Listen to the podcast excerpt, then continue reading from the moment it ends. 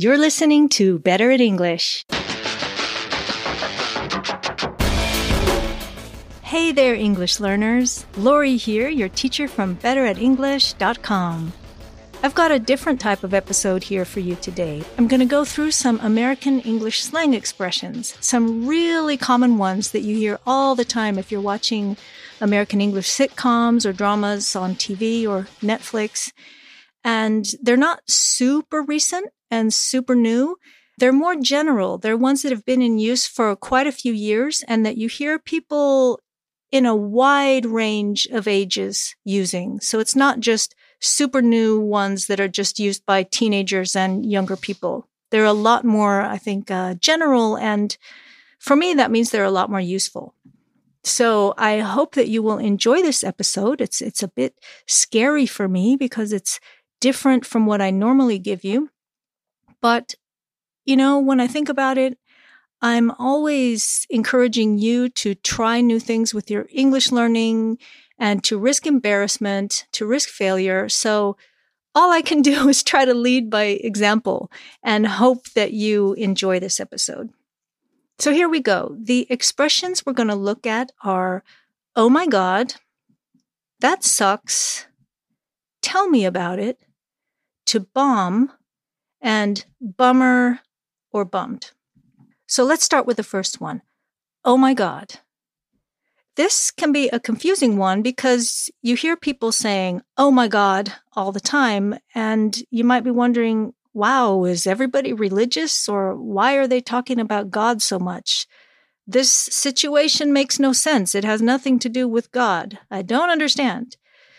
And I get it. That can be really confusing. But um, the expression, oh my God, has nothing to do with gods or religion. And it's not just religious people who use it. It's just an expression that people use to express surprise at something or shock or amazement or even, even excitement.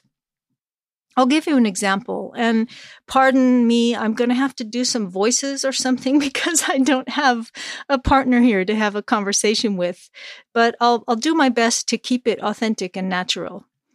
So imagine you're in the office and someone comes up to you and says, I heard Jeff was in a car accident last night. You might say, Oh my God, is he okay?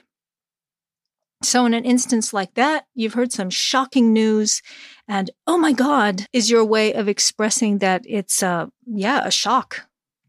And it doesn't have to be just for bad things like accidents or bad things happening. It can also be that you're showing excitement about something really good, something really cool that happened to you. So, for example, you might say, Oh my God, I can't believe it. I won the lottery. And which would be totally awesome and also very shocking because, as you know, the chances of winning a lottery are ridiculously tiny and the prizes can be ridiculously awesome. So you might definitely say, Oh my God, if you found out that you won. Another use that you see out in the wild is oh my God being used as a sort of general intensifier to just add emphasis to what you're saying and make it stronger. So you might hear a conversation something like this Hey, how'd you do on your math test? Oh my God, you won't believe how hard it was. I'm sure I failed. So let's move on to number two. That sucks. Why can that one be a bit confusing? Well, it has nothing to do with actual sucking, like physical sucking, like a baby would do with a bottle or that you might do with a piece of candy. That sucks is what you say in response to hearing someone tell you that they've had a bad experience. Maybe they've got some bad news, they've had a disappointment, or something kind of just generally sad or awful has happened to them. So let's go with our math test example. I think for the rest of these words, the context of doing poorly and failing a test is a, a pretty good one. So I'm going to stick to that for the rest of the examples. And I'm also going to sneak in some bonus slang that you should be able to guess from context if you read through all the examples. And as always, you'll be able to find the full transcript of this, every single word that I say, on the website, www betteratenglish.com. How'd you do on your math test? Oh my God, you won't believe how hard it was. I'm sure I failed. Oh, that sucks. Sorry to hear that. So by saying that sucks in response to hearing your friend's bad news, you're showing that you you sympathize with them and that you feel bad for them. You can also use the verb to suck just to talk about things that are bad or unpleasant, disappointing in general. Let's go with another example here. How did you do on your math test? Oh my God, it sucked. I'm sure I totally tanked. Oh, that sucks. Sorry to hear that. Well, to be honest, my teacher really sucks, so I don't feel all that bad. So you see, in that instance, we had suck being used to just describe something that was bad, and also that sucks being used to show sympathy.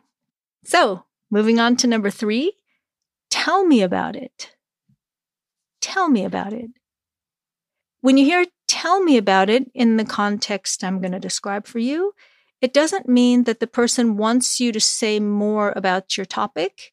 So they're not asking you for more information about something. It means that they agree with you or that they, they understand you, usually because they've experienced something either the same or something similar. So let's look at our math test example. Oh my God, my math teacher totally sucks. I know I'm going to fail this year.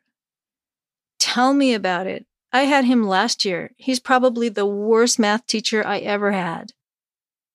So by saying, tell me about it, you're sort of showing sympathy with the other person and showing them that you understand because you had a similar experience.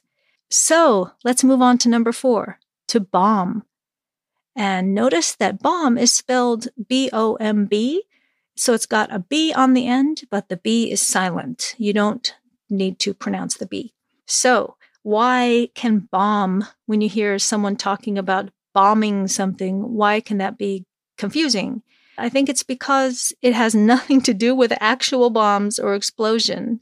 If someone in American English slang is talking about bombing something, it means that they failed or they did something extremely poorly, that they're very disappointed with their performance. And it's often used in the context of some kind of performance or act that other people are going to judge you for, like tests or speeches, presentations, some kind of public performance. So let's look at our math test example. Hey, how was your math test? Oh my God, it was terrible. I'm sure I totally bombed. Oh, that sucks. That takes us to number five, which will be our last one in this episode bummer and bummed. Now, I should note that bum has several meanings in both American and British English. And I'm not going to go into all of those here because it would get too long and confusing. We're just going to look at the meaning in American English slang. You can use bummer as a noun to describe any disappointing, sad, undesirable experience that you've had. And you can also use it as a response when you hear somebody else telling you about their bad day or their, their bad experience. Let's, let's look at our math test example. Hey, how'd you do on your math test? Oh my God. It was such a bummer. It was so hard. I'm sure I totally bummed. Oh, what a bummer. Sorry to hear that. So there you can see it was used in both ways the person describing their bad experience and as a response, showing sympathy and showing that you understand. You can also use bummed as an adjective to describe that feeling of being sad or disappointed by something. So let's go back to our famous math test as an example. Hey, how was that math test? Oh man, I am so bummed. It was a disaster. I didn't even finish it. I just walked out. Oh, what a bummer. Sorry to hear that. And finally, let's wind things up with a nice phrasal verb to bum someone out. And what that means is that you cause somebody to feel disappointed or upset or, or sad in some way. So I don't want to bum you all out, but we're coming to the end of this episode. And maybe if you thought the whole episode was a disaster, if it was a total bummer and you thought that I totally bombed, you will be relieved that we're coming to the end and you won't feel bummed out at all. That was five expressions that I could think of off the top of my head, uh, pretty spontaneously, I have to say. Uh, I tried to stick with ones that are very common and that you hear a lot in American English TV, uh, like sitcoms and dramas. And I hope you found it useful.